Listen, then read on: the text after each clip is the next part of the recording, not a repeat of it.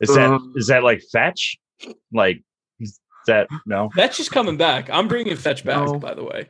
If It's happening. nobody if nobody gets that reference, at least one person did because I, I I watched. I'll admit it. I watched Mean Girls, and I I've watched it multiple times. It's a fantastic movie. Are we trying to pretend like it's not a good movie? nope, nope, absolutely not. I'm owning it. Uh oh, it's the it's it's we're getting close to like the midnight Alan's- where we. Uh, Yeah, Alan's losing it. But two other things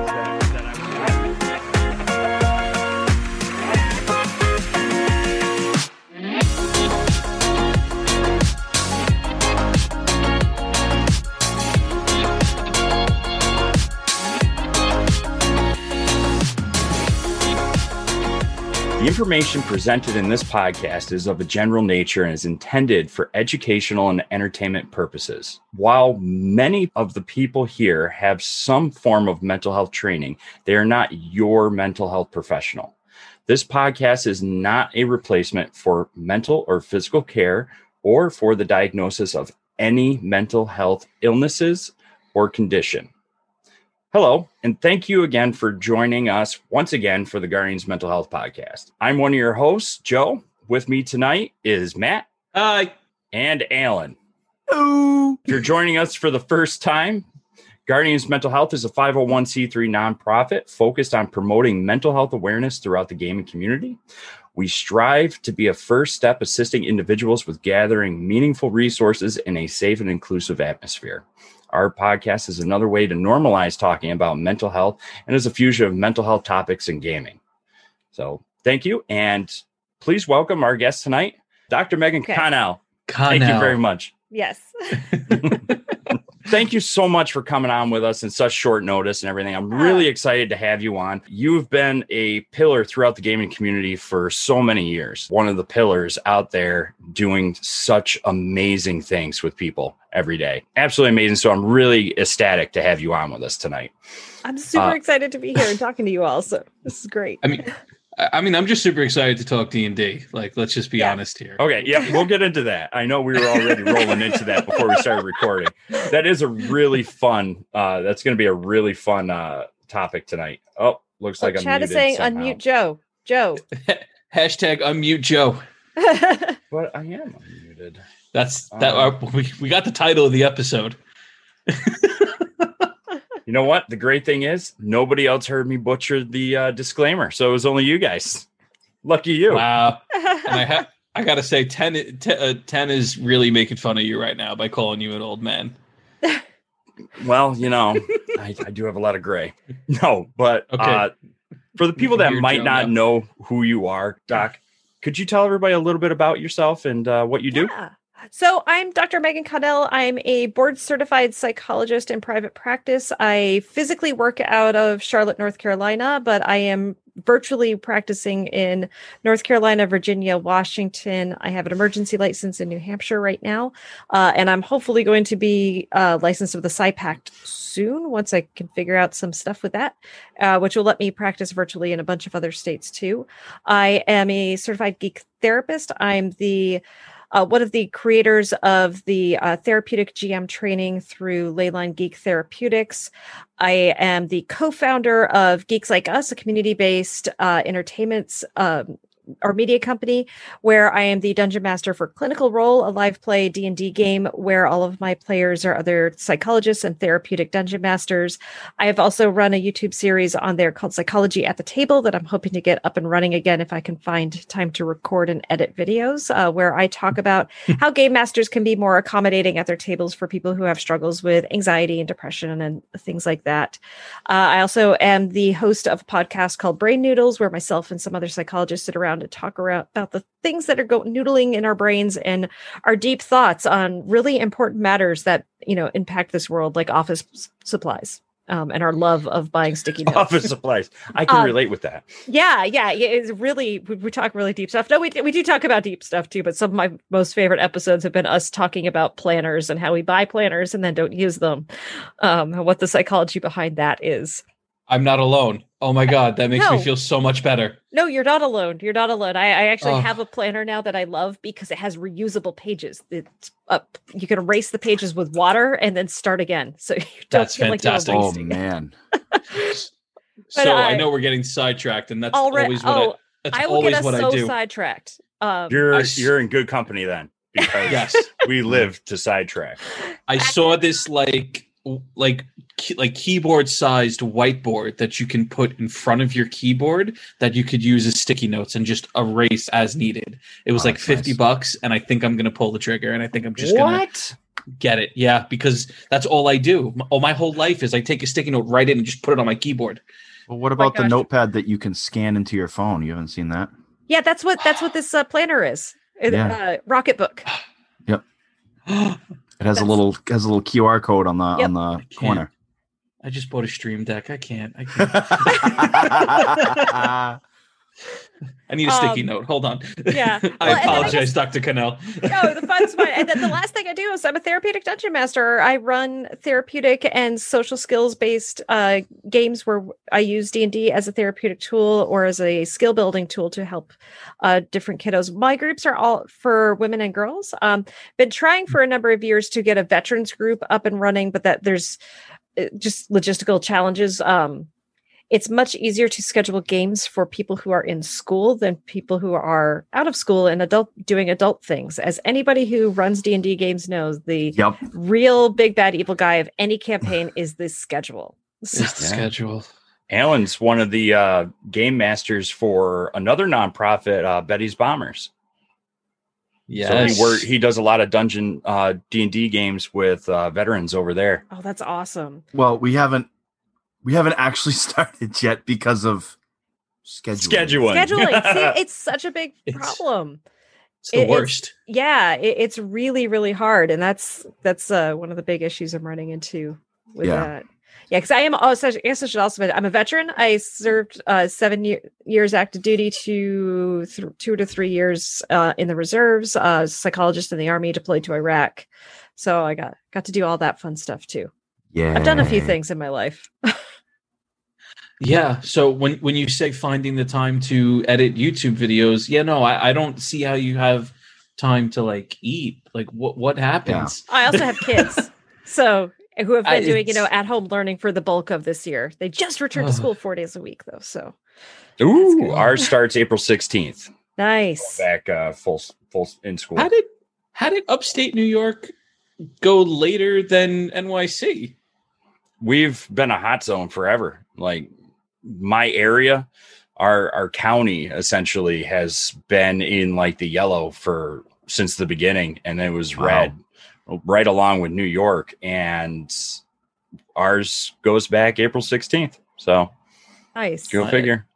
Yeah, New York City went back earlier, which is interesting. Anyway, What you saying? You're better than us in upstate? Is that what you're saying? No. Our air is cleaner. no, I have I have no children, but we're it's I don't. But all of my clients are are adolescents and children, and it's uh, not all of them are okay with it. Let's put it that way. it's a hard adjustment. It really is. Yes. And I Yeah. um my daughter, my 12-year-old is not she's not looking forward to it. Um the kids that are doing full remote learning can continue that for the rest of the year if they choose. Uh she is a hybrid, so she does go every other day.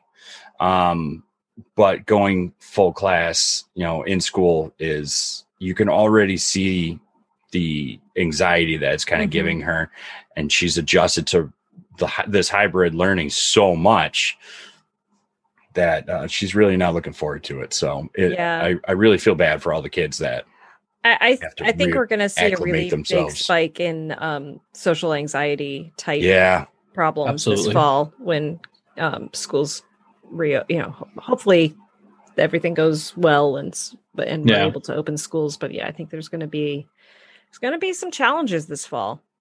yeah I uh last week I had I volunteer for crisis text line as well as one of their crisis counselors and 16 of the texters that I talked to were all about that topic right there. Mhm. All very anxious about returning to full school, a lot of social anxiety, and you can already see it hitting. So, yeah, Yeah. it's going to be a thing. it's been the theme of my my sessions for honestly for the past month because it's been the lead in to i think we sort of knew by like the beginning of march that we were going back in uh this week actually we started. So a lot of my sessions it's been just that lead in how to really now adjust again. It's we we adjusted so fully to a life of you know staying indoors doing everything virtual doing this doing zoom just for social Yeah. interactions. And now you're being thrown right back in to a situation that you wanted initially i think a lot of people were hungry for that social interaction but now it's wait can i manage that social interaction again? Yeah. how do i manage it? What do i do? How do i go back into what the hell does the lunch table look like? That's been a question for weeks now. Um and it's it's definitely showing. I think you're right. I think come fall once the new semester uh, the new school year starts there's going to be a lot of it unfortunately. It really is. So, to Yeah. everybody out there who's a mental health provider and helping kiddos out, and to all the teachers, especially, oh my God, thank you. And Mhm. it's just, it's been Mhm. hard and it's going to be hard. And that's why, like, very much so we do this stuff and we try to help and provide more information and do all, all of this, these things. Yeah, and you, you know what too this this sort of brings us I mean directly into exactly Yeah. what we were what what we're looking to talk about and you you touched upon it uh briefly Dr. Connell but you run currently these D&D therapeutic groups. Mhm. If if I can just sort of ask what Yeah. Topics do you tend to or how do you meld and this is something that i'm actually learning being a part of that d&d uh, training through through leyline and geek therapeutics. So i'll be learning this anyway but for everybody else please tell like how do you intertwine sort of like the therapeutic process and the therapeutic skills into a game of d&d how do you sorcery? Like how do you become a sorcerer yeah, it is- It's a lot. Uh, so, uh, Dr. Bocamazzaro and myself, we developed a six hour training that was sort of our first training, in, continuing ed training on the applied use of role playing games. And one of the things we postulate in that training is that it's this trifecta of you have to be a really experienced therapist, uh, you have to have a willingness to play and essentially to play and be vulnerable, right? And then you have to have a mastery of the gaming system that you're using. Um, so when I talk about uh, therapeutic tabletop role playing games, I'm typically talking about Dungeons and Dragons. As you can see behind me, I have a very big bookcase full of D and D books, and I do have a bookcase over here filled with other systems. I'm not poo pooing any of these systems; they're all phenomenal systems. I just don't know them very well, and Hmm. so I know D and D, and I know the rules off the top of my head and I don't have to think about how to run this game. I would have to think about how to run these games so I don't use these games. And so that's really the biggest thing is that we want to be not thinking about the rules of the game that we're playing so that we can utilize it as a tool. Um, my before I became a psychologist, I was thinking I was going to become a music therapist. And so I actually went to Berklee College of Music, which is a big time jazz school on the East Coast. yeah. Mhm. Um, absolutely. phenomenal school. Loved it. Great great education. But one of the big things that i found so surprising was in order to learn jazz improv we had to become experts in music theory. And you had really they were ba- basically teachers would be like don't really try to do too many too much with jazz soloing until you've gotten through music theory 4 uh, which is through your first two full years of college. And it's because what it is is in jazz you break rules with a purpose. Oftentimes in jazz you are not doing what the ear expects. You are breaking the rules of harmony. Like you're doing all kinds of things but you understand that that's what you're doing and you know why you're doing it that way Hmm. because if you're just kind of messing around and throwing notes in there that don't really make sense it's not a very well thought out solo and so when you're playing, you want to understand how to bend and to break the rules with purpose. But in order to do Hmm. that, you need to know the rules really, really, really well. And so that's something that's really important with all of this. And so that that's a big part of how we utilize uh, d&d or any tabletop role-playing game it's you have to know those rules you got to be willing to play because if you're asking the people that you're going to be with to play and to make themselves vulnerable and you're not willing to do that it's not going to work. And then you have to have this expertise that we have in being a mental health professional of having the training of things to look out for how to steer conversations what to do and, and all that. When you get those things blended together that's where you can really have that moment of therapy in play and to Mm. utilize those skills very well Yeah. I am so excited to be able to do that one day. You know, a part of the reason why I wanted to I wanted to take this course was to do exactly that. Right? I have I at least think I am very confident in my therapeutic skills. I I have run groups uh, uh, for almost my whole career, actually working in substance abuse. For those who know, substance abuse and group therapy go hand in hand. Yep. Um, so doing that, but it was I think the mastery in D and D that I am grateful I'm sort of getting from this course now. I can play. I can be a, a, a DM. I can run one shots, but I don't think I have the mastery level of it yet. And obviously, it goes beyond the training too. There's going to be a lot of work I have to do on my end, but I am just super excited that I have this jumping off pad, so to speak, to be able to do this.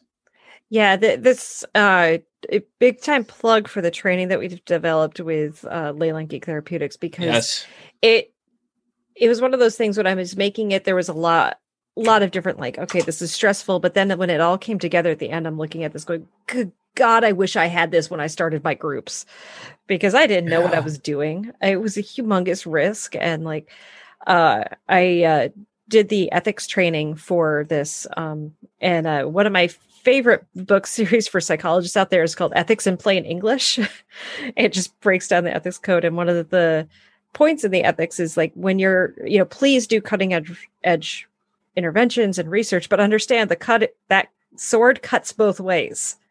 And so there's risk with when you are trying something new. And so there was a lot of, you know, risk with this and a lot of stumbling and learning as I went. And so um my hope is to be able to import, you know, I feel the need to put air quotes around wisdom.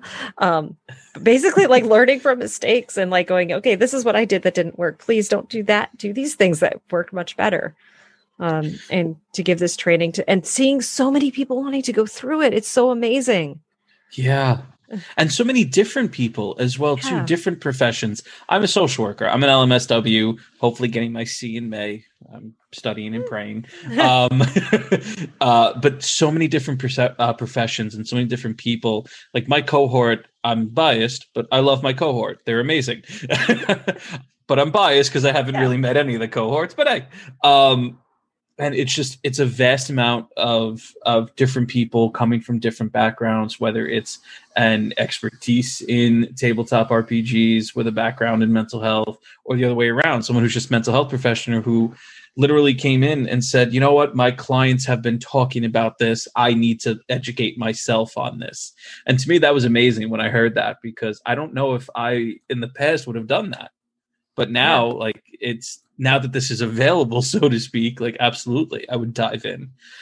And i'm also getting credit for a class in playing d&d at the same time. Like, i can't go wrong. That's a bonus. yeah it's a yeah right? Yeah credit for playing d&d and doing all this stuff. Yeah like the the trading is absolutely wonderful. Like we've got over i think it's around 18 hours or over 18 hours of instruction that you do.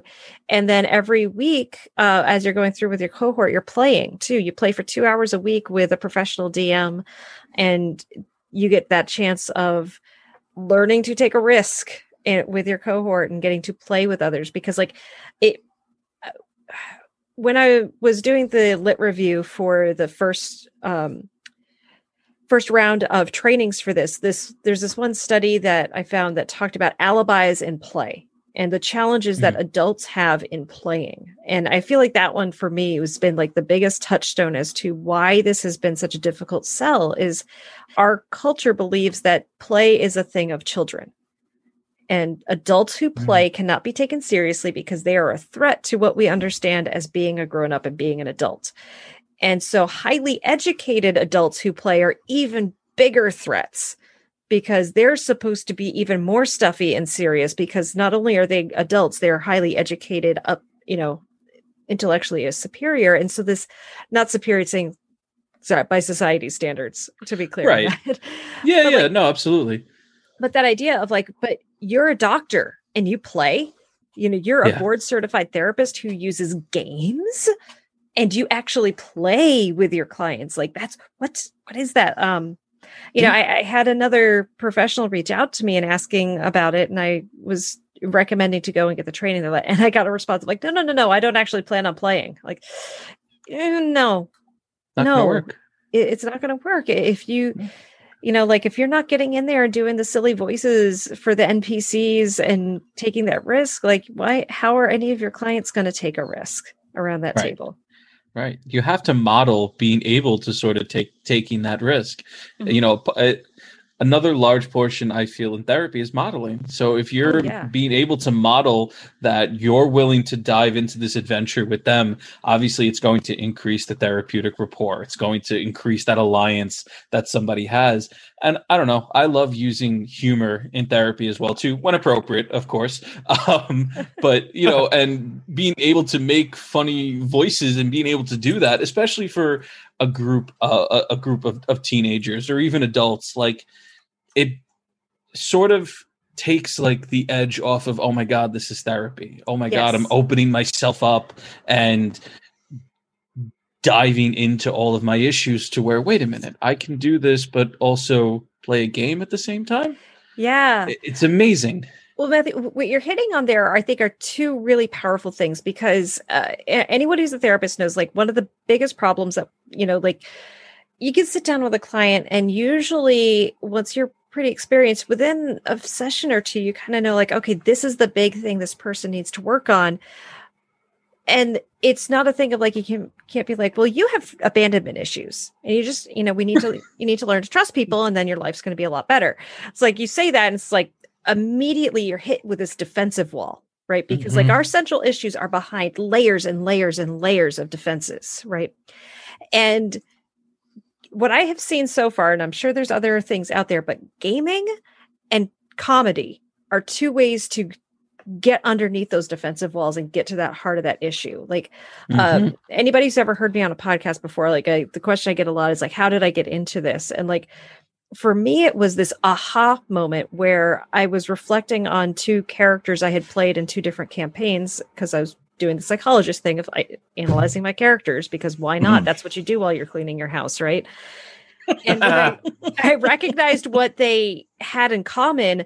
You know that like sinking feeling when you have that big realization of something important. Um, I Mhm. had that, and I was like, "Oh my god, this is my central thing that I need to work on." And wow, that would have taken years to come out in therapy, and here it was in a few weeks of playing D and D characters that I got to this. And so that was something incredibly powerful to connect with. Um, but then with comedy, it's like we when we're laughing, it's like all of a sudden we're looking at this and be like, "Oh my god, I do do that."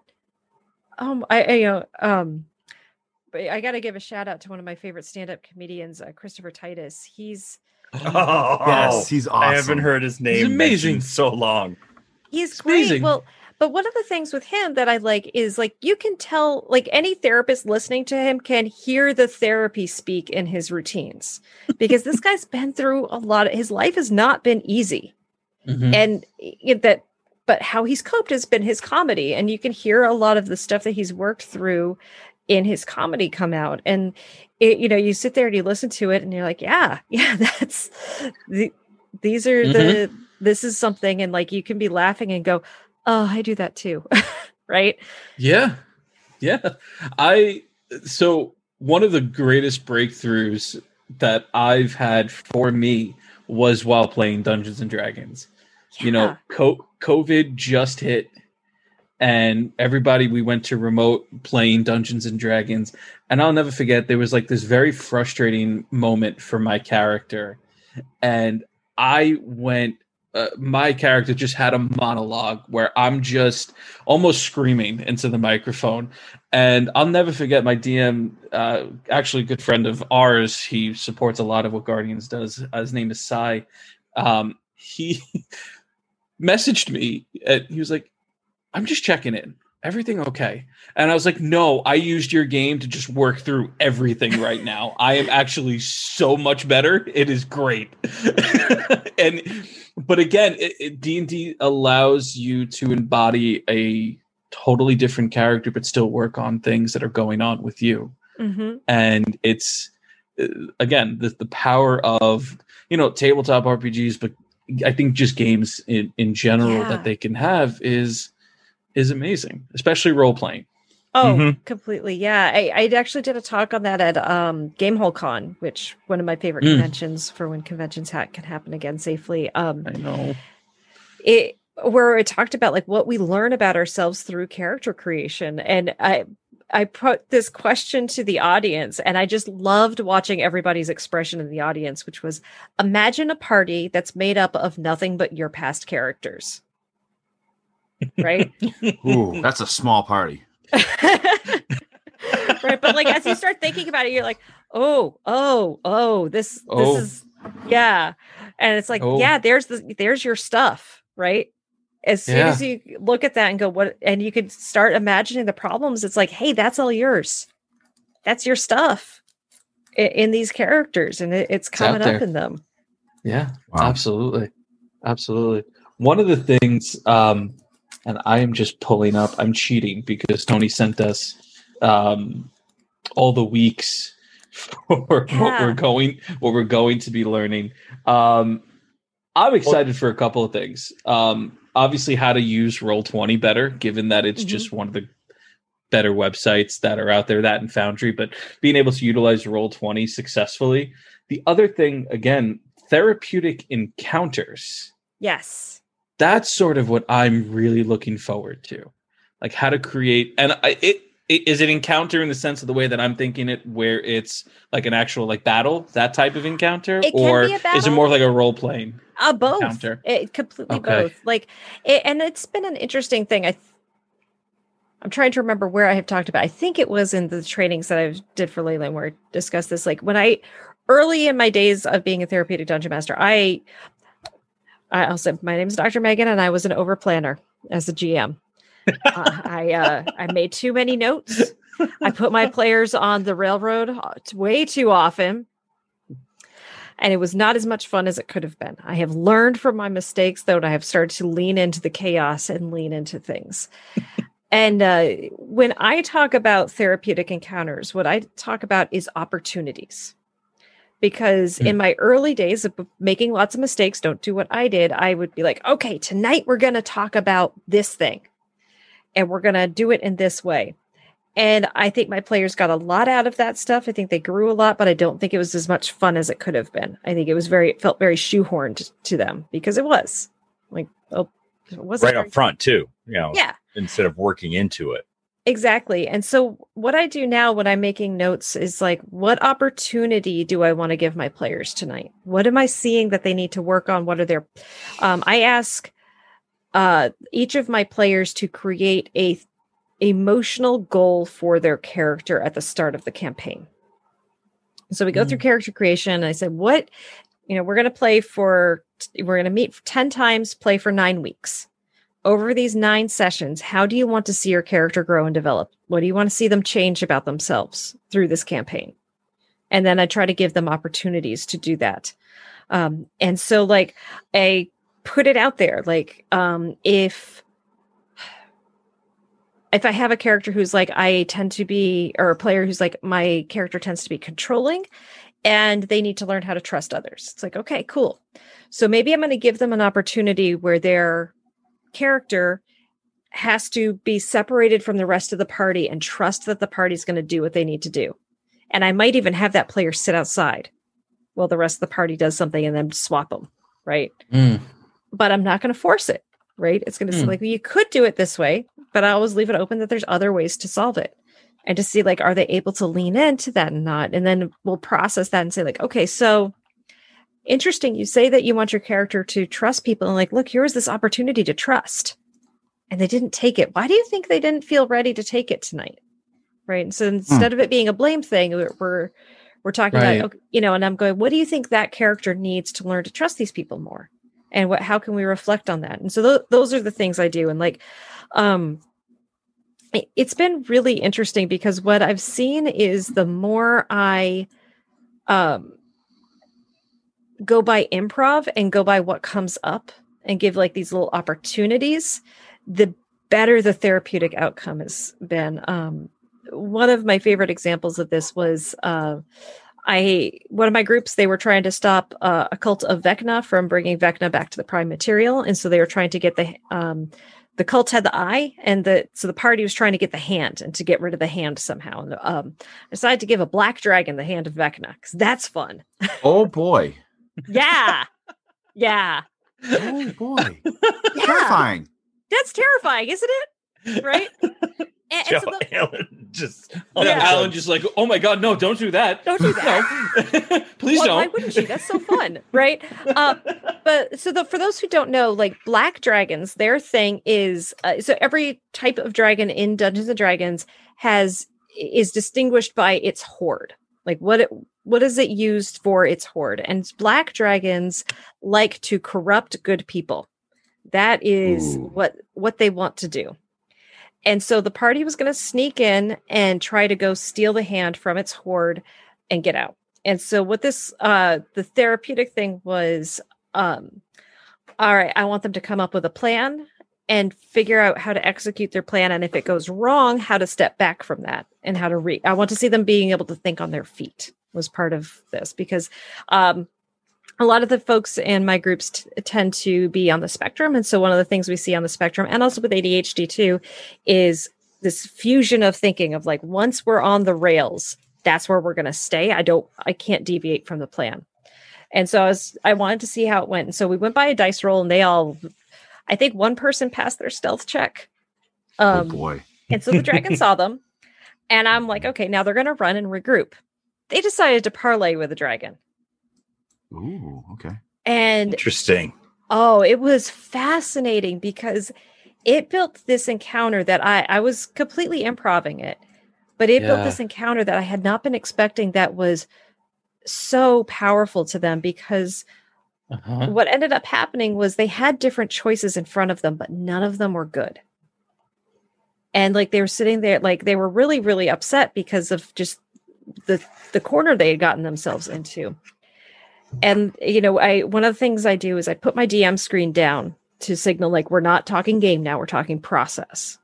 And I was saying to this group Mm. after with the DM screen down, I was going like, this is life you know we, we watch all these shows and movies and things where it shows like this right decision with sunshine and rainbows and this wrong decision with lots of bad consequences like but that's not it like it's this bad choice this bad choice or this bad choice and you got to choose which one. And like this sucks and this is what we're going to be experiencing throughout our lives. So this is and i'm you know some dungeon masters would be mad at me for doing this but i was also like also you all this is a game.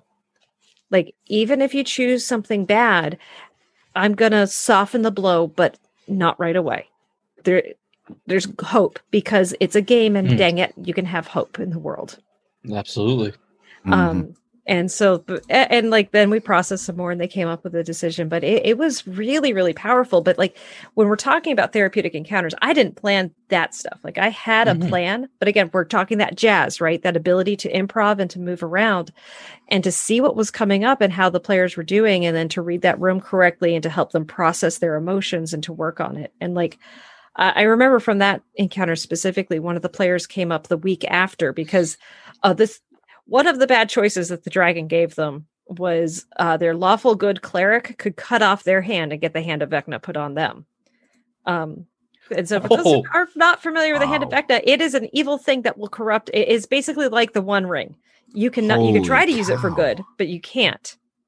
Right. Um, yeah. and Whoa. she th- she was just hyper focused on wanting to do that. And that the black dragon was of course manipulating trying to get that to Mhm. happen because that's its hoard right? That here is a lawful good cleric that i can fuse to an evil artifact that is going to overpower them. And the rest of the party was saying no no no and finally intervened. And the next week that player came up to me after and was like i am so grateful for that encounter. They could like i've i've been told i get stuck on things but I didn't realize how stuck on a situation. And like, I went and I looked that stuff up after that. That probably would have killed my character. And I was like, yeah, probably would have eventually, like that. And like, I I could have done something like that in real life and had real life consequences. I was like, well, it's good that we had that here then, right? Um, and that's the power of this game, right? Where I again in therapy we could talk about that in a general sense and process it, but it doesn't. I, I talk about knowing something, so tap on your head knowing something versus tap on your heart knowing something. Mm-hmm. And so this, uh, you know, the, what I see in therapeutic gaming is the get it into your heart knowing of like I deeply know this and I deeply understand this thing. Yeah. Yeah. If you if you can just only sort of uh I'll use it this way regurgitate only what you've been told, but you can't explain it in your own words. You Mhm. didn't grasp it yet.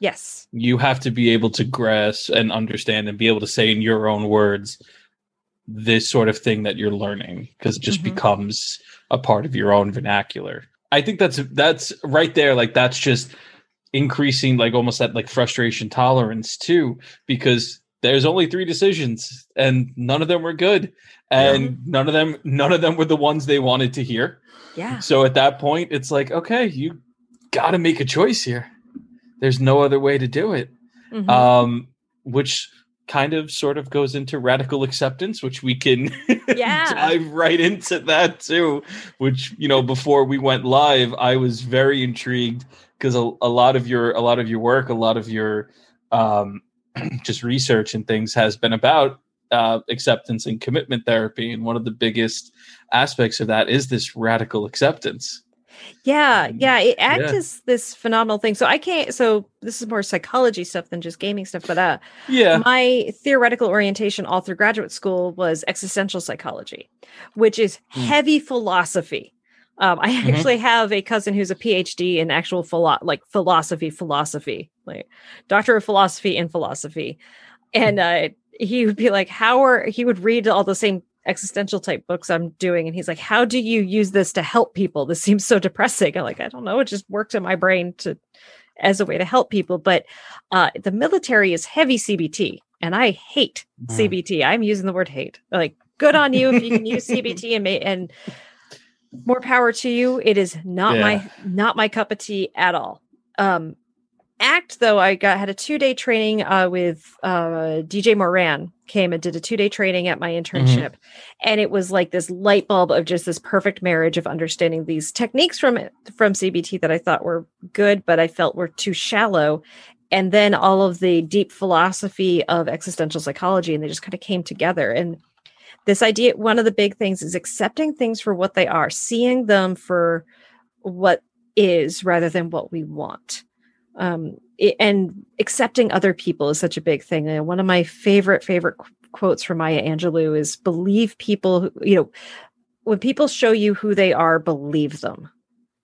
And so much of our frustration and so much of the challenges we have in this world could be just not nearly as painful if we just believed people when they showed us their true colors. Like um in the military there you know one of the challenges in the military is you can't quit.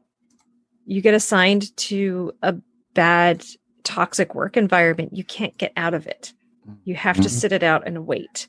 And it's looked down upon so much if you have any any inkling of getting out of it too. Oh yeah, yeah. I mean, like, but I, I was seeing places where like everybody knew that the command was awful. Yeah, Everyone hated them, but everybody just all you could do was sit and bide your time until you ETS'd out of there. And um, when I was working with these soldiers, you know, we would say like, okay, so you know, your superior, how do they behave? And you know, your boss yesterday, how did or last week, how did they behave? I was like, well, they were an asshole. Okay, yesterday, how did they behave? They were an asshole. All right. So today, when you needed them to sign your leave form and be a nice person, we were expecting them to be a nice person suddenly. When all the experience we have in the past is what? That they're an asshole. I was like, so when you go to bring them your leave form, how can you expect them to behave? And like, like an asshole, right? And it's that idea of like, can we just accept like that's who that person is? That those are their stripes. And we've got to learn to work with that because once we understand this is how this person operates, I can get frustrated at that or I can accept that and try to work with it. Um, it it's an interesting thing too, because I think so many people think acceptance means liking and Yes. being okay with. And it's like, no, Mm-mm. no, no, no, no, no. Like I can accept the fact that the tire on my car is flat. I don't have to like it.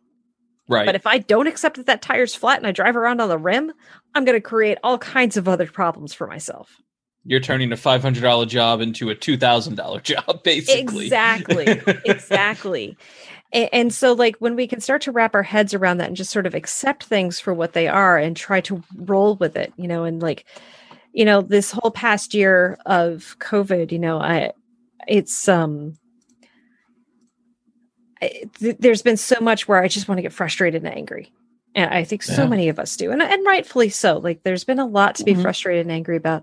There's also been some really freaking cool things. Like, our technology has progressed to the point that our schools, without missing too much of a beat, yes, a couple of months, but really in the grand scheme of things, that's not nothing. And they flip flip to online learning. Yeah. Like all these teachers who didn't think that they would ever be able to do that or manage a kindergarten class through you know Zoom calls and things suddenly are doing that. And parents, you know, are getting to find ways to spend more time with their kids. And I think, you know, one of my personal things for a lot of families is people are overbooked and Mhm. suddenly learning like what's what it's like to actually spend time with your family again and to be around people like I, I think that's been really you know powerful and possible. And i can only i think really see and appreciate those good things if i can accept and understand that the bad stuff is there too. Yeah. Absolutely. And I think that's for me at least what I'm seeing is that first that first piece that you mentioned that understanding uh, that acceptance doesn't mean like. Acceptance also doesn't mean forgiving potentially as as well either um it, it really is just more so that lead in to really sort of like living a little bit of a healthier life in a sense. If you're able to accept you know accept the things that we cannot change Yeah. once we start we can live by that and make changes to ourselves as we need.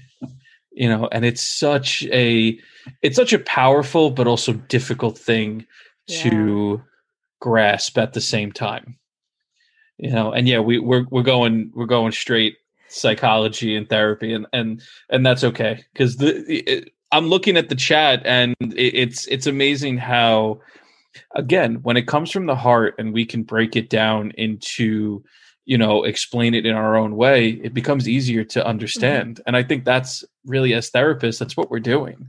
Yeah in a yeah. sense we're taking all the technical jargon that we've learned from schools and years in schools and relaying it to the person that you know used to be in front of me on a mm-hmm. on a couch but now you know It's on, the, other side, of his screen, yeah on the other side of his screen being able to teach that and to model that and to show that is is amazing. I, I mean i've had sessions just recently too where i've almost gotten and it's a little bit of counter transference and i work on it with my supervisor but like i've almost gotten like assertive for them where Yeah. I, am like no absolutely you set that boundary. What do we do? You know you need to because this has to happen first and once you set this boundary this is when you can start working on things. Mhm.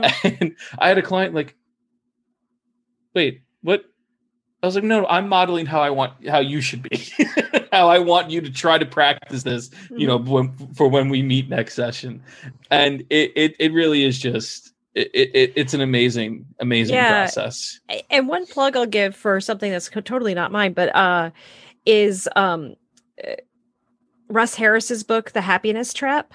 Uh, yes If you're looking for a great, just kind of introduction to acceptance and commitment therapy, or just kind of a good general self help book that follows ACT principles, uh, Russ Harris, anything by Russ Harris, honestly, but it's uh, amazing yeah, the happiness trap is probably the, the it's the most broad, and that one's really great. But like he wrote uh, his rhyming scheme books of the happiness, or was it the confidence gap? Uh, what's the other one? He's got another rhyming one. Oh gosh, I'm gonna forget it now.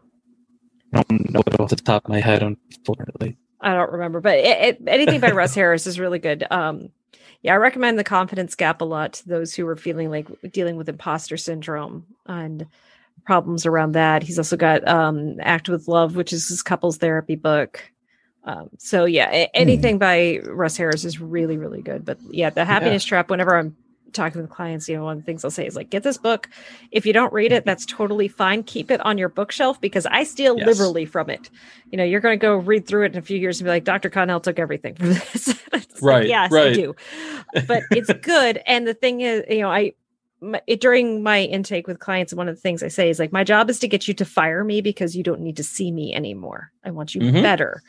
And part of that is understanding that you're going to struggle again.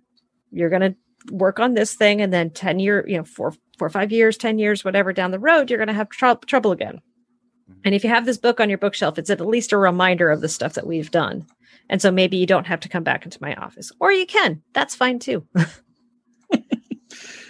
and I, I, I guess to sort of um, these are the things that will that i know i i steal and i take from every sort of um theoretical practice or therapeutic practice, I should say. I steal from CBT, I steal from DBT, I steal from ACT because I look at the person. And yeah. I think that's what's most important. Like, what is this person who's in front of me right now? What do they need? What can benefit them? Okay, is radical acceptance something that they can process and handle mm-hmm. right now? If yes, let's go. That's my flow sheet, so to speak. Yes. If not, where do we go? What's yeah what's next? Is it more so crisis management? Do we have to really just continue psychoed and um, you know coping skills just to get back to baseline before we go anything deeper?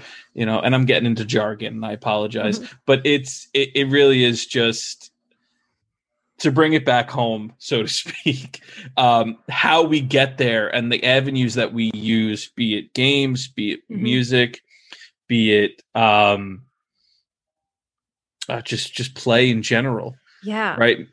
Music and games are the two things that I've primarily used in therapy sessions. Music mm-hmm. a bit more so. Um, so I'm I'm excited to incorporate this eventually. But again, it's just the avenues that we can use and be creative in our in our own selves too. Mm-hmm.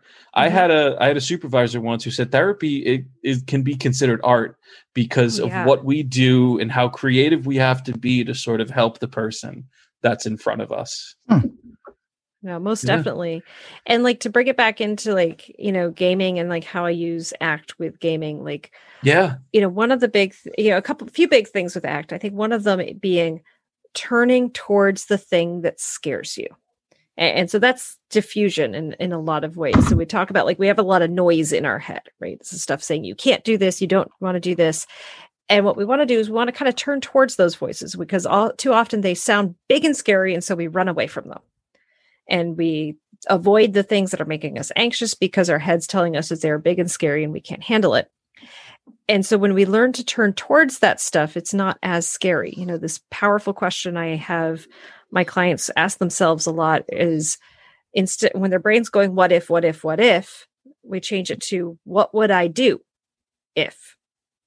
And mm-hmm. when we do that, we engage the problem solving part of our brain and suddenly we realize like, oh, well, if I fail this test or if I don't get into this school, then I can do these things and I'll be okay. And that's a really powerful thing. And I think one of the things that helps people turn towards stuff is um, making monsters. I've actually done this with a couple of my clients where we turn their psychological struggle into a monster with stats. And we hmm. give it a stat block and we give it a feel and we do all these things. And that helps to you know kind of envision it and to see it as something else something other. You know it's part mm. of me but it's not all of me. Something they could actually beat. Yes. Yeah. And i did a, a wonderful interview um as part of psychology at the table with um i think it was uh it was the folks at Kobold Press. I'm trying to remember megan and i think it was dan dillon was the other person gosh i should remember the people i interviewed but it, it, was wonderful. But we talked about monster building and what what mm. to do to build a monster and what makes a good monster. And um, one of the things that they brought up that was really powerful was weaknesses. That when you know it's so often when we are thinking about like our own struggles we just see them as this monster that is completely invulnerable. But no really there's vulnerabilities there. You know Yeah. like uh depression it tells you you can't get out of bed. You can't see your friends. You already feel like crap so don't go exercise. Ugh you feel bad so you deserve to eat this bad food because you feel bad. That's going to make you feel better somehow. And so like that that's the strength of it is it makes this stuff sound very persuasive. So we could almost think of like depression as having like a high charisma. Mm-hmm. But then when we really could flip it around like that's also it's if we don't believe the stuff it's saying and we start doing the opposite of what it's telling us to do we start to feel better. Like if it's saying Ugh, don't get out of bed. You feel too tired. Get out of bed. If it's saying don't go see your friends. They don't want to really see you. See your friends. Ugh, you feel like crap already. Why should you exercise? You're just going to feel worse. My argument to that is you if you already feel like crap you might as well feel like crap for a reason. Right? Very true.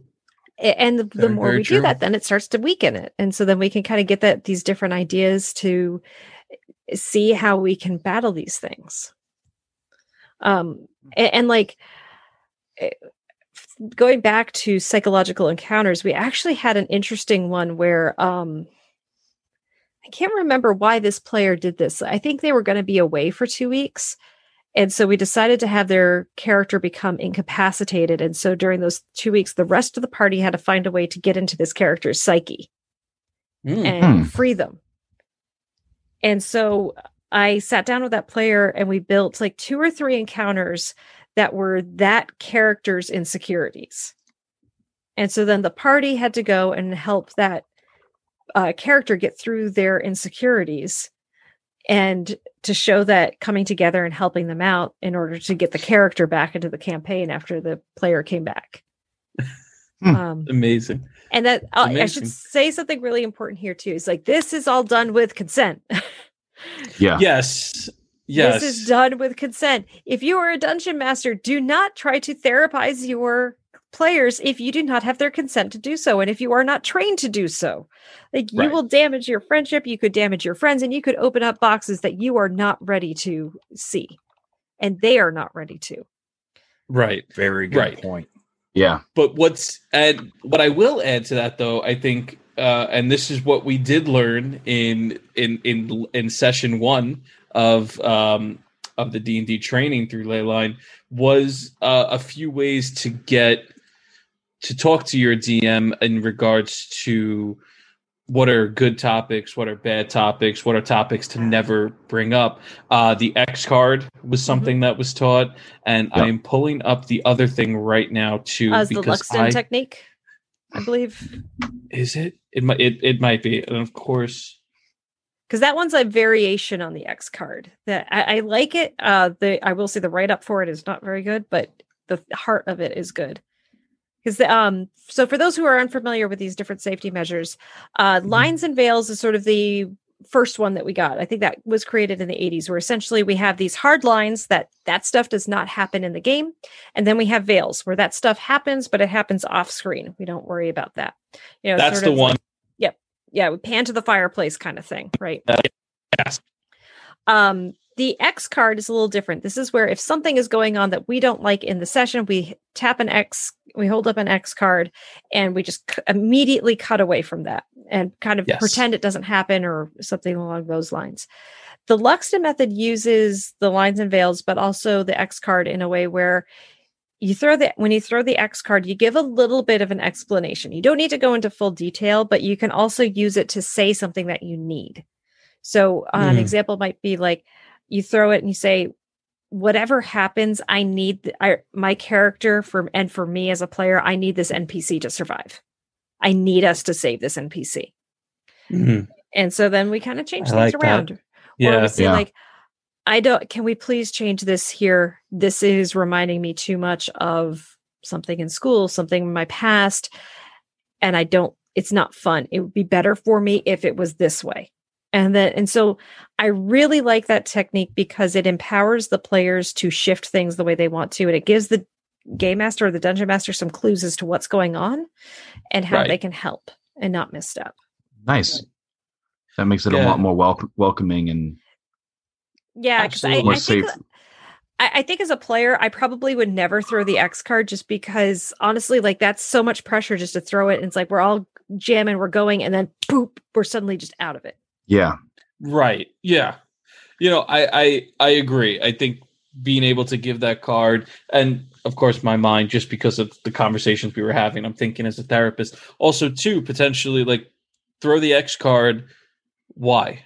What are you feeling right now and what do you need to happen, Mhm. so to speak? And that also just again gives even a therapist data, but again, but in a DM sense, it gives the DM like, okay, I know to avoid this for next or future sessions to again create an inclusive game. Yeah, You know? yeah, and, and knowing those lines, like you don't want to trigger stuff. Like, Right. um, I've got my own, you know, from being in the military. Like, uh, we were talking about this before we went live. Like, the job of a therapist is we carry people's worst days, especially if you're a trauma therapist. I've done a lot of trauma work. It's what you do in the Mhm. military, and I've carried that into my civilian career. And so, my job is to take somebody's absolute worst day, and I carry it for them, or I carry it with them.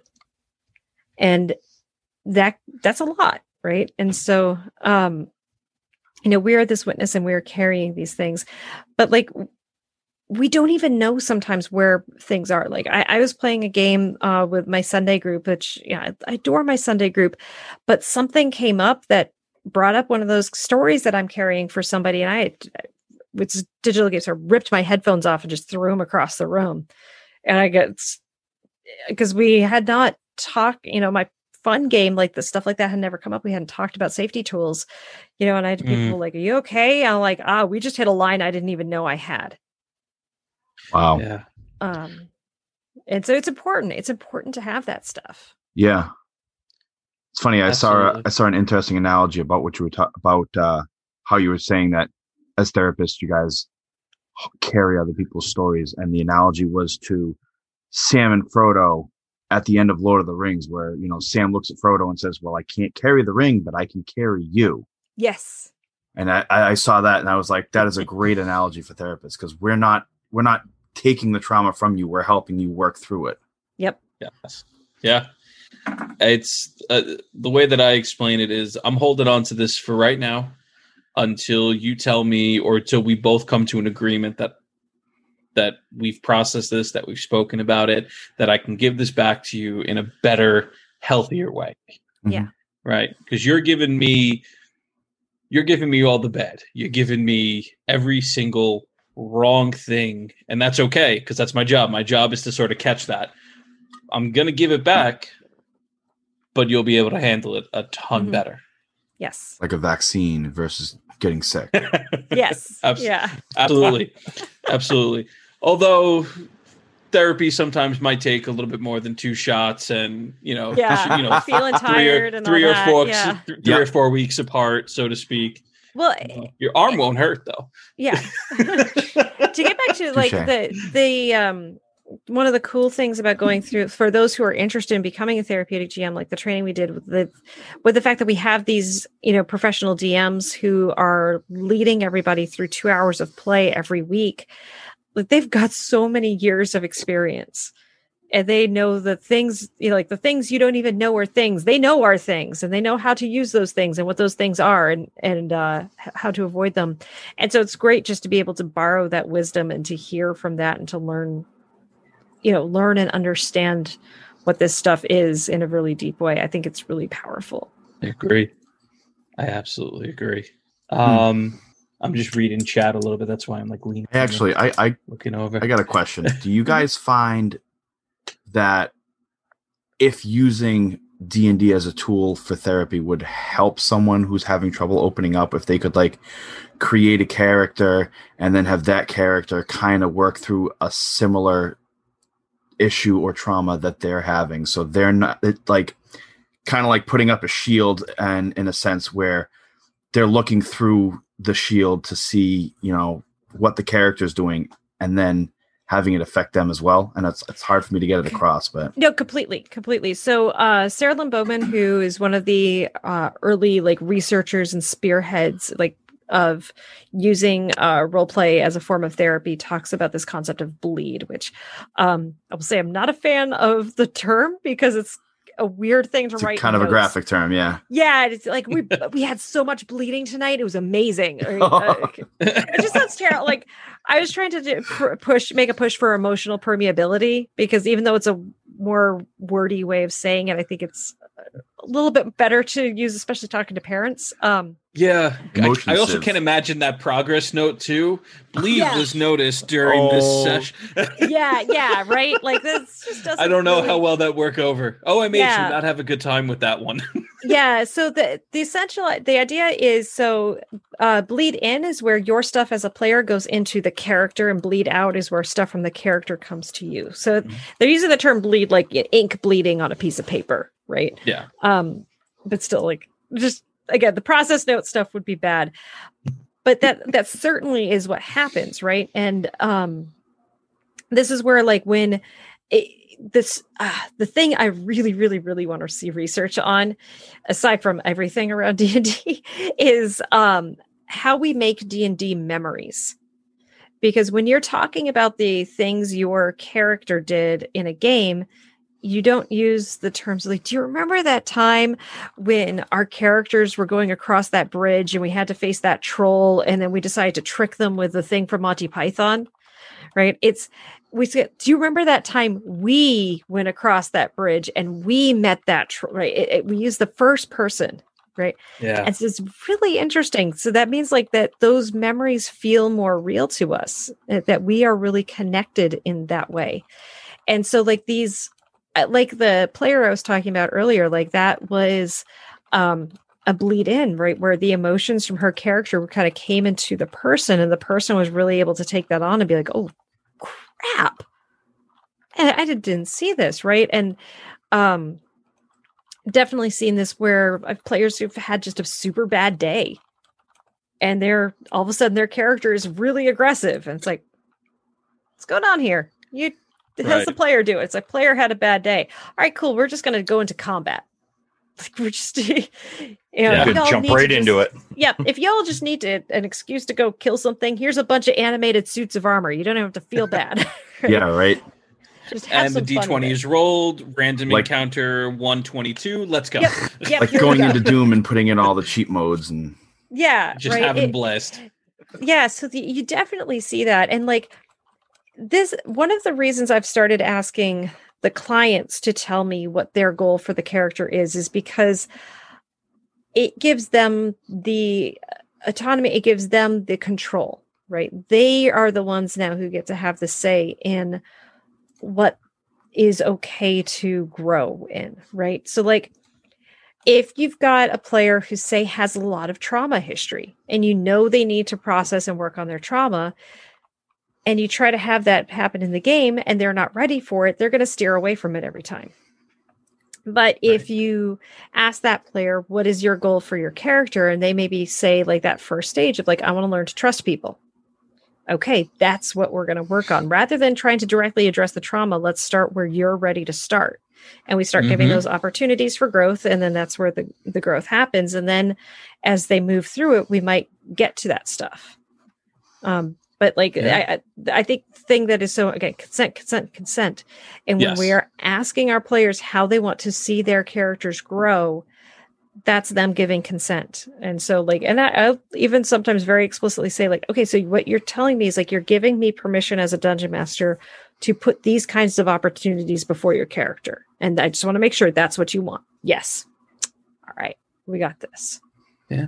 i hope that answers Nice. your question. Yes, Yeah. absolutely. And and I, again, it's meeting uh, like just like you said, it's meeting the it's meeting the person where they are.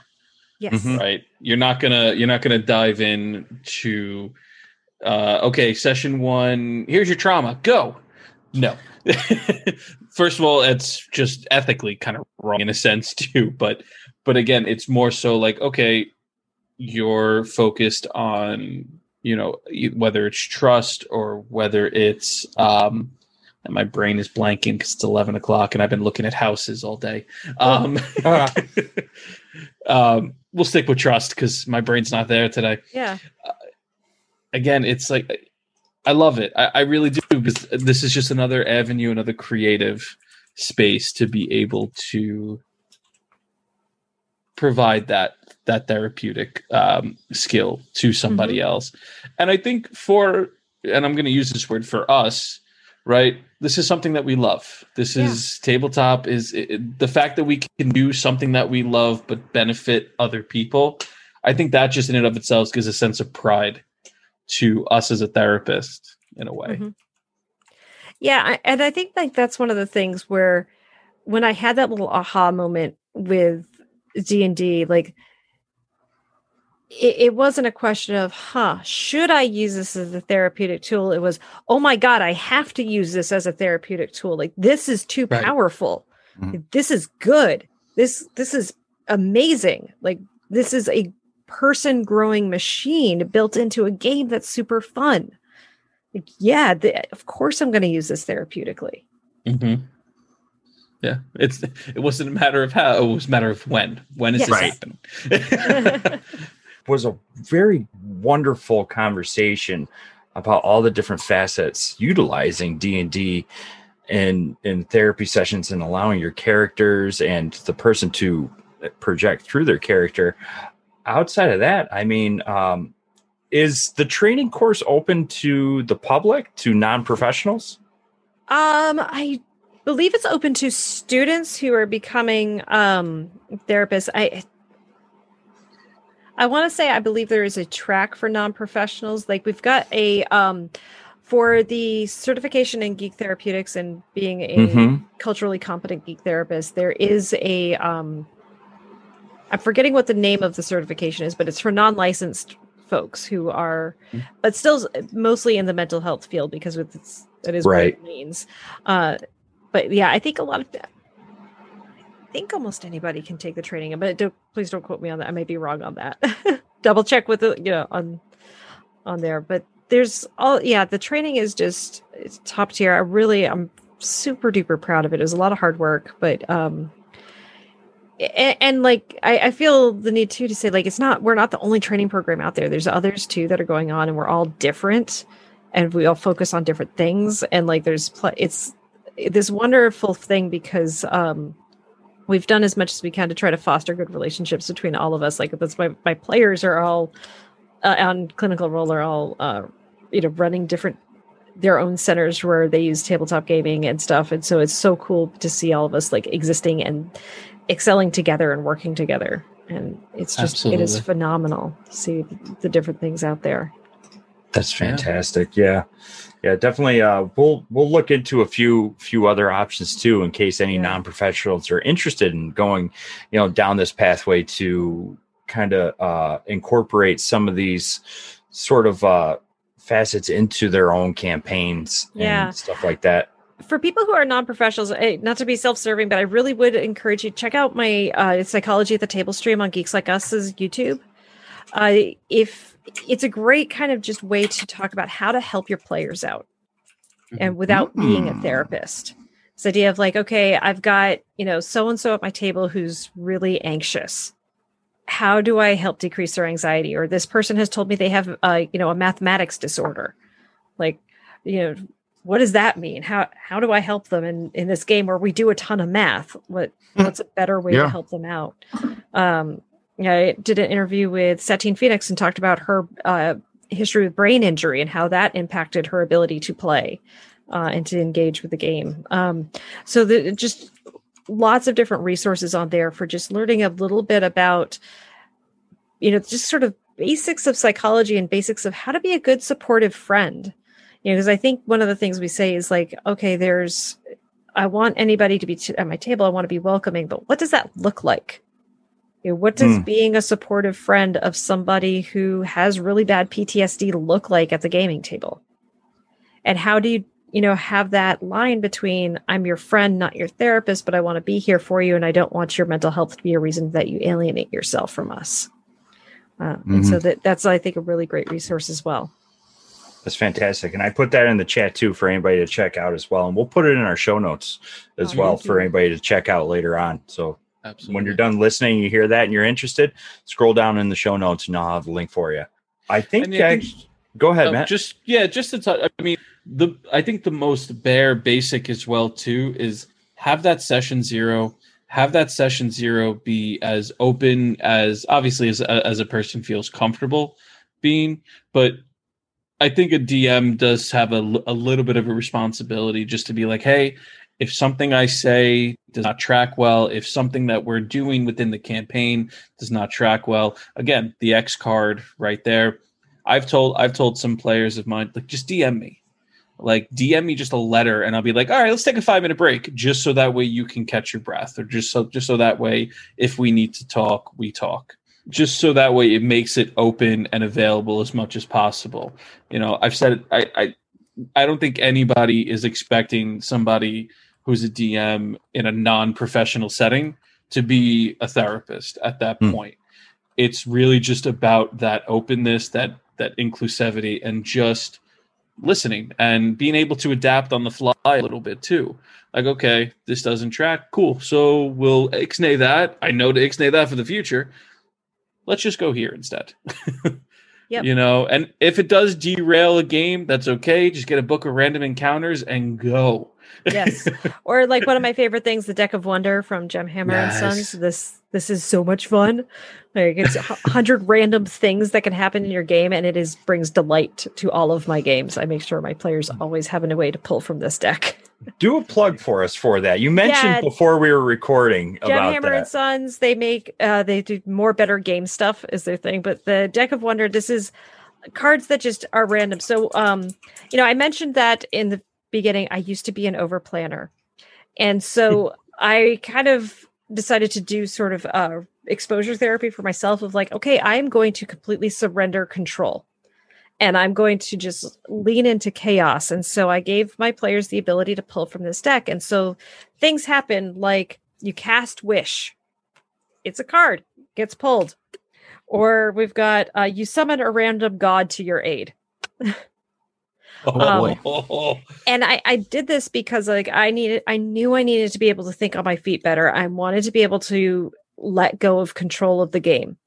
And this has made the game so much better. Like um in my monday stream game actually this was a card that got pulled of you you know you get a help from a random god. And like uh i ended up having one of the players visit Pelor who is sort of central to this whole thing hmm and it was sort of funny because I was like, "Oh, I'm going to use this for a little bit of an exposition dump to kind of help the guide the players along uh, as to what's going on." And the players like, "I thought I was supposed to get the help of this god," and I was like, uh, "The god touches your shoulder and all of your muscles, and because it's the barbarian character." And so Mhm. now this players walking around going, "I got a massage from Pelor." Yes. Oh my God. Right. yes, that's great. is fantastic. Yeah so that that's a resource that I highly encourage people to use it's so much fun and like learning to let go of control in that way i think is just so powerful I'm reading some of these cards, and some of them, like you mentioned, and then there's another one here that caught my eye. The entire party is now on fire. Yeah. Stop, drop, and roll a saving throw. yes. like you gotta Yes. be kidding me. yeah Sounds it, like a wild magic table. It, it really is. It, it is and i think it's this like way looks better. so much fun. it, it is a blast and like I, I think that's something too is if you are a dm and like you're kind of panicky to things lean into the things that scare you. You know something that i've learned also in act is like the again the voices in our head are quiet when we're in our safe zone. But when we're in our safe zone we're not growing and we are not developing. And so we got to find stuff that scares us a little bit and lean into it and so for me, improv was the thing that scared me. And so I leaned into it heavy, and I'm so glad I did. 'Cause That is such a helpful tool. That is fantastic. is. Now, uh, you also mentioned too. We're we're at the end of our show, and uh, before we sign off, you did mention that you knew some really great Kickstarters and things like that. Yeah. Feel free to share some of those with our listeners and everybody, so they can go check it out, and for myself as well. Yeah. Okay. So I am Dr. Megan, and I have a Kickstarter problem. Um, but I adore all the Kickstarters. Hi, that I- Dr. Meg. Yeah, No, it's terrible. I- oh my gosh but I, I love it no um if you're looking for good stuff for a one shot there's this one that it's a done kickstarter you can buy this stuff now it's called the story engine um for the podcast people, this is great. I'm holding up the box. It doesn't help. It's it's cards though that build random and it basically builds a random story. It's a story generator. It gives you a person, so sort of your antagonist, or and then something that they, you know, an idea of something they're motivated towards, what they want, and then the foil, like the the consequence of what they want. And it gives you this ability to put the thing of like it's cursed or they're a defiant type person or they're um greedy or whatever. And so it's a great like seed for a story to mm. to tell um and to go around that. Uh those who are not familiar with the Wango Wango oh gosh, I might be saying that wrong. Um the Wango Chronicles. It was a Kickstarter, successful uh, several months ago. Um, it's a supplement for 5e, but they are also turning it into an MMORPG um, where it's all based on African lore. And it's building in hmm. um so it's taking the classes for fifth edition dungeons and dragons but putting all of the lore behind uh traditional african myths and legends and the african pantheon in there and so it's fascinating. It's one of the art is fantastic. Like the, is it the Wagadu? Wagadu, yes, Wag- Wagandu, I think is how you pronounce it. Wag- Wagadu. Wagandu, they yes. got so many different expansions for it already. Yeah, it's it's circuits be, and cybernetics too. Oh my yeah. gosh! I, I, got to do as part of the training. Like I actually did an interview with um, Allen. Um, I'm blanking on his last name and Jennifer Krinster for talking about diversity and issues of diversity and inclusivity in gaming. And it was just so mm-hmm. phenomenal to sit down and talk with him and how passionate he is about this and like the fact that so so little has been done to bring in this really amazingly rich culture uh, that is all you know throughout Africa into gaming. You know, we've we're oversaturated with European myths, um, and like mm. it, we're now finally getting some mythology from other cultures, which is so so wonderful. Um, this one's not a Kickstarter, but this was on uh, Indiegogo, but now is going to be through. Sorry, it used to be the deck of many. They just rebranded, and I can't recall what they rebranded to. Um, oh, I didn't even know they rebranded. Yeah, they're because they do more than decks now. So they rebranded to I think Hit Point Press. So Hit Point Press, uh, it's the Sina Una, and that's a um, it's based on Filipino mythology, mm. and so so all of that, and again, artwork phenomenal in that that book that will be coming out soon. Uh, and then, oh, um, nice. Yeah, there there are so many really good ones out there. These are the guys that do Humblewood. Yes. yes. Oh, and if you have not seen Humblewood, oh my god, there's a Go great check that there's a out. great actual play podcast that, that that's in the Humblewood setting. If you want to check it out too. Yeah, it, it's so good. Like I can share it to anyone who wants it. Yeah, yeah. Humblewood is so so so. These are so. Cool. I love this play. Well, and another couple of ones that I've gotten that I'm really looking forward to utilizing more in gaming, because um, I use other board games as well with mm-hmm. my clients. Um, there's a party game called Growl that is a lot of fun. It's a werewolf game. Ooh, um, cool! There's an expansion to that. It's super fun. Like the the thing I love about Growl is at the end, if you're a human, you stand up and you cheer. If you're a werewolf, you howl. And so, uh, if ah. anybody cheers, the werewolf's lost. But hopefully, if you're a werewolf, you've turned everybody at the table into a werewolf, and so everybody's howling. Oh my god!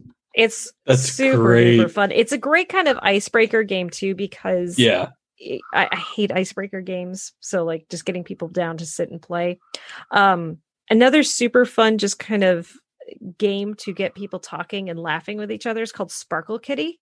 Yes, I've heard of that. That one is phenomenal. You're yeah, it, you're a princess in a tower, and you have to lay down words, and so you say things like "monster cupcake." oh my god! And this is just you're saying ri- ridiculous words, and you can add dark magic to it, where you get to be like "ultra sparkle kitty" or "ultra," you know, puffy unicorn. Saw it's, this at PAX. yes, it is so much fun. I've actually like I built a D and D encounter where like they they encountered Loki and so Loki made them play that game. ah, which it, and they were like, "This Great. is ridiculous," but they all had a lot of fun with it. It was really funny. Um, yes, My those God. are a few that I really, really like. I'm really I'm getting Monte Cook's uh, Ptolus, which I'm looking forward to because Hmm. I hate building cities. and it's a 200 page tome about a city where like everything in that city is planned out. So I am Oh, super excited about that. Yeah. I might need that too. yeah it, it's really funny like i hate cities and yet i always seem to end up like being like okay so the players need to go to this city and i'm like and now i have to plan another city right. why do i do this to myself My goodness. Why can't every adventure just happen on the road? yeah yeah like uh, here's a tavern randomly in the woods no it, it it's the fluffy duckling tavern that's all you need to know everything's gonna happen around there right. Guys, I don't have enough shelf space for all these games. yeah the, oh, Well, there's guess you got to build a shelf. Yep. Yeah. th- there's a bunch that are coming out that I'm so excited about. Like, Super cool.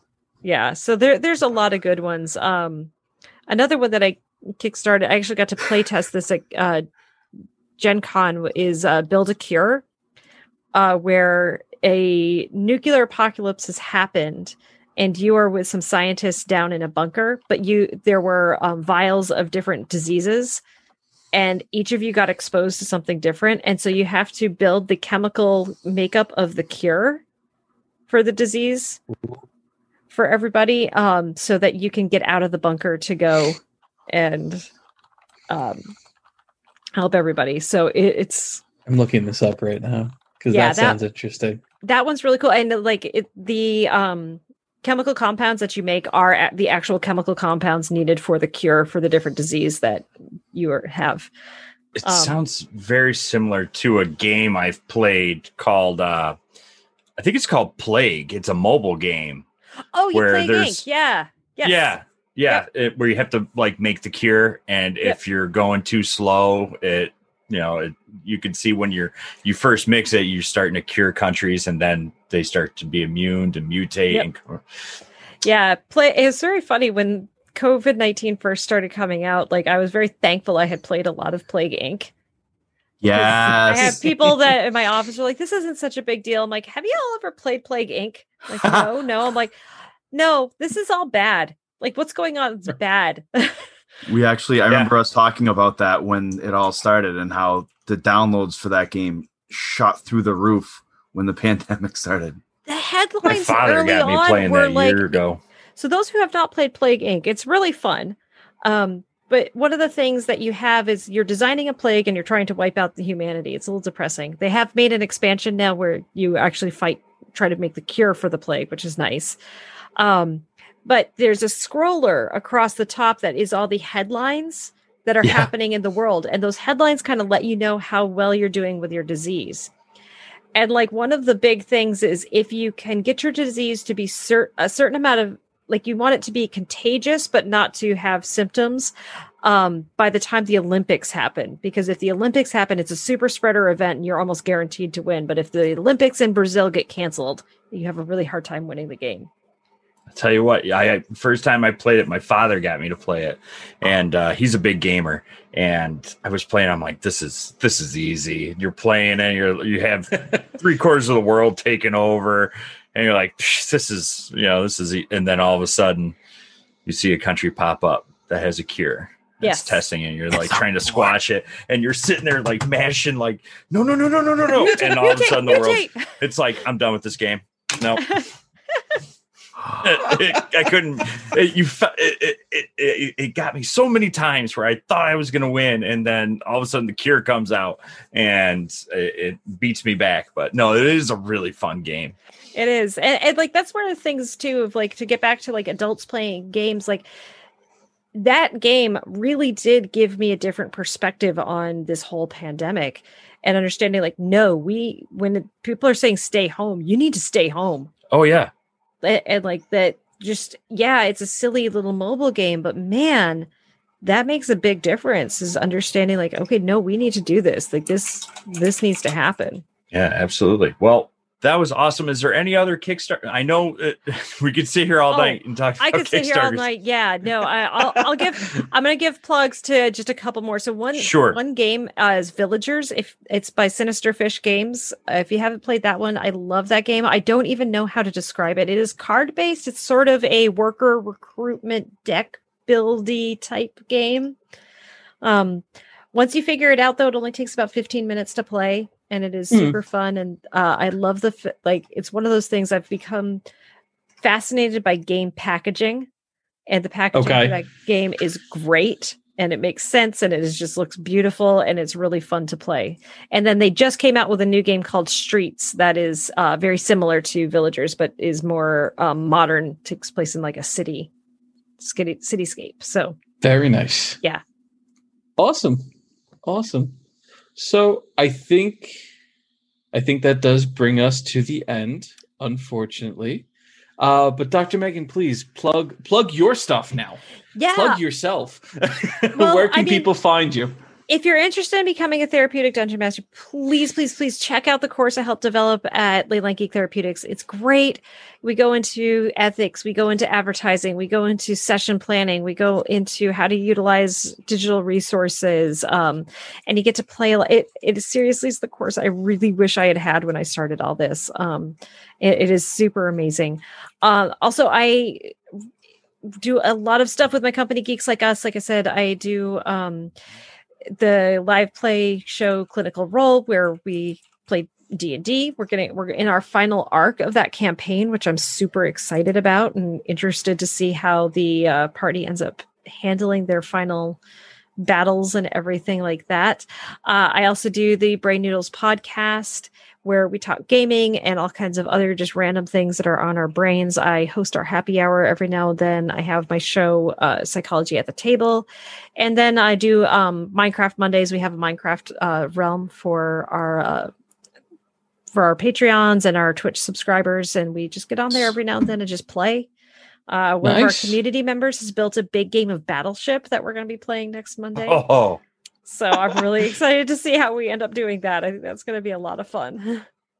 Awesome. they got one coming up on uh, the book club too. Yes, right? and the book club. Oh, I'm so excited about the book. Yeah, we just launched the book club, but we're going to be talking about Ready Player Two next Thursday, April 1st. Uh, yes. read that book. Um, so if you have not finished the book yet uh, and don't think you're going to finish it before the book club, still tune in. I am my co-hosts. I have given them a strict thing of like we are not spoiling the last couple chapters of the book. Like we're going to talk everything Oh. up to the last couple chapters, uh, but we have a Geeks Like Us Discord where we all are, and then after we finish up the live stream, we're going to pop into the Discord, and then we will talk about the last couple chapters because I want to talk the last couple chapters with a bunch of people I too will be there. because it there's lots of good stuff in that book and like um i'm really excited because my co-founder uh, dr ryan kelly he's much more into the neuroscience side of psychology than i am and so i really want to dive into a lot of the neuro like what he thinks of the neuroscience um in this sci-fi book so be really exciting Yes. Yes, Yeah, it's I going to be a blast, and I can't wait. And when I saw the conversation a couple weeks ago with everybody uh, in the uh, Geek Therapeutics server talking about it in the pop culture section, and yeah I'm like, wait a minute, there's a Ready Player 2? I didn't know that the book was out, and I instantly got it, and I devoured it. And I'm like, well, as soon as I finished, I'm like, is anybody talking about it? Is anybody talking about it yeah that was my thing is like i just wanted to talk about it and like i was like i i have this community. Let's be a book club. Come on we're all nerds. We like to read. Yeah. let's do this. I'm gonna have So to I'm- put down my horror podcast and actually listen, read that now. it's it's pretty good and It's i'm really curious. You brought up a point with talking about the the neuroscience part of it Mhm. and i'm so so interested to get dr kelly's take on it and everything what his thoughts are on it are because it goes really in depth and it's just a conversation i'm really looking forward to um Yeah. that's awesome yeah i mean like for those who like have read Re- Ready Player One. I think Ready Player One was like this big like love letter to the '80s and nostalgia stuff, Mhm. and like that certainly is in Ready Player Two, but I don't feel like that was that's not the bulk of it. Like Ready Player Two really is more of the game, the game and the problems that like all this stuff. So check it out; it's, it's really good. yep and if you agree. are an audiobook person like me, both Ready Player One and Ready Player Two are narrated by Wil Wheaton, who is Yes. the Oh, I'm perfect so glad I picked it narrator. up. Yeah, He does he's a the great job. Perfect narrator for those books. He does a wonderful job for it. Absolutely. Well, fantastic. Matt, you want to bring us out the rest of the way? Absolutely, I'm absolutely. I'm just buying stuff from all the Kickstarters. so if you hear a lot of notifications going off, that's me. we really are going to have to start King, uh, Kickstarter uh, anonymous, aren't we? This is what's going to happen now. All right. I'll lead it. Anyway, thank you all for listening to the Guardians Mental Health Podcast. Uh, if you can, please leave us a review on iTunes, Podbean, or wherever you listen to your podcast. It helps spread the podcast to others who may not have uh, heard of us. Uh, uh, I just included really quick. We want to give a huge shout out to a couple of Twitch streamers who have recently uh, did a fundraiser for us. Uh, first goes out to, and I'm if I pronounce the name wrong, I'm sorry, Damin, uh, who recently raised money for us. Please check him out at Twitch uh, twitch.tv slash D A H M I N. Uh, also, a shout out to at K Lightning, who did a sh- uh, fundraiser for us today. Their Twitch is twitch.tv slash K Light uh, uh, Lightning. Thank you very much for helping and supporting our mission. Um, please cont- uh, keep up to date with everything we are doing over at guardiansmh.org. Follow us on Twitter at guardiansmh. Join our partner Discord server, discord.gg slash guardiansmh, where we provide peer support, mental health resources, and we're just a really chill community. Um, please also find us on Tiltify uh, if you are able to donate to our nonprofit, tiltify.com slash guardiansmh, as well as our Patreon for our um, mental health kit initiative. That's Yes. patreon.com slash guardians mental health, uh, mental health kits, or our Ko-fi at ko-fi.com slash guardiansmh. Last but not least, if you're looking for some, and I'm just going to do this every podcast now, some lit fire flame merch, go to bonfire.com slash store slash guardiansmh, and I'm going to get made fun of for all that I just said there.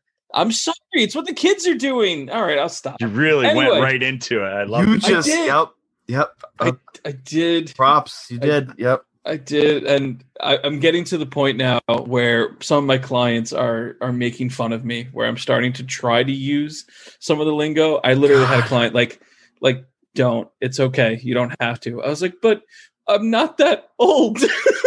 It's like my what is my what was my daughter? She was calling so That's not swag, Dad. What is that? Uh. Is that like fetch? Like is that no? That's just coming back. I'm bringing fetch back, No. by the way. If It's happening. nobody if nobody gets that reference, at least one person did because I, I I watched. I'll admit it. I watched Mean Girls, and I I've watched it multiple times. It's a fantastic movie. Are we trying to pretend like it's not a good movie? nope, nope, absolutely not. I'm owning it. Uh oh, it's the it's it's Oh, we're getting close to like the midnight Allen's- where we. Uh, Yeah, Oh. Allen's losing it. But losing it. two other things that that I want to bring up before we sign off. Uh, if you're interested in getting some dice, we do have our own dice that just came in. They are beautiful. Ooh. Uh, it's Yes. not really gonna show very well, but we can put a link into the thing. We have full sets or just one D20. And the great thing with the dice are they are not for profit. What they are, if you get a dice, you provide a mental health kit for somebody. So all of the proceeds that go into it Nope, go right work. into our mental health kit program. And you, by buying even just one die, one D20, uh, you provide a mental health kit for somebody. So you get something, you give something at the same time. It's a great thing. And then also, Yes. uh, starting, uh, in the next two weeks or so, I got to finish wrapping up a few things, but our mental health kits are now going international, which is so fantastic. I'm so happy for this and so excited. So, uh, every, all of our friends and community members and anybody that might be interested in getting some more resources and sensory items and one of our mental health kits, feel free to request one on our website. You'll find links there and you'll find links at the bottom of in our bio uh, while listening to this podcast. Uh, request a mental health kit. And if you live in the UK, EU, Canada, your kit will be sent out very shortly. That's awesome. Yes, Yes. fantastic. Yep, and that's all I got. And uh thank Nope, you so you much, Doc, so much for coming on and chatting with us. It was such a great conversation. I can't thank you yes. enough. Thank you. I can, Thank I can for check it off me. my my bucket list now. If I saw you I at a convention before before we, we were able to talk like this, I probably would have been like that shy guy in the corner, like kind of like Oh, pretending to be busy because I'm too nervous to say hi to you. You But- shy? I know, I know. Yeah. That's how I am. Like I uh I got a chance to meet Matt Colville at, at a convention, but like we Mhm. finished up and I was with Dr. Kelly and I was like, that was so I was just very like, that was so cool. And he was like, Did you even tell him your name? I was like, "Ah." I forgot.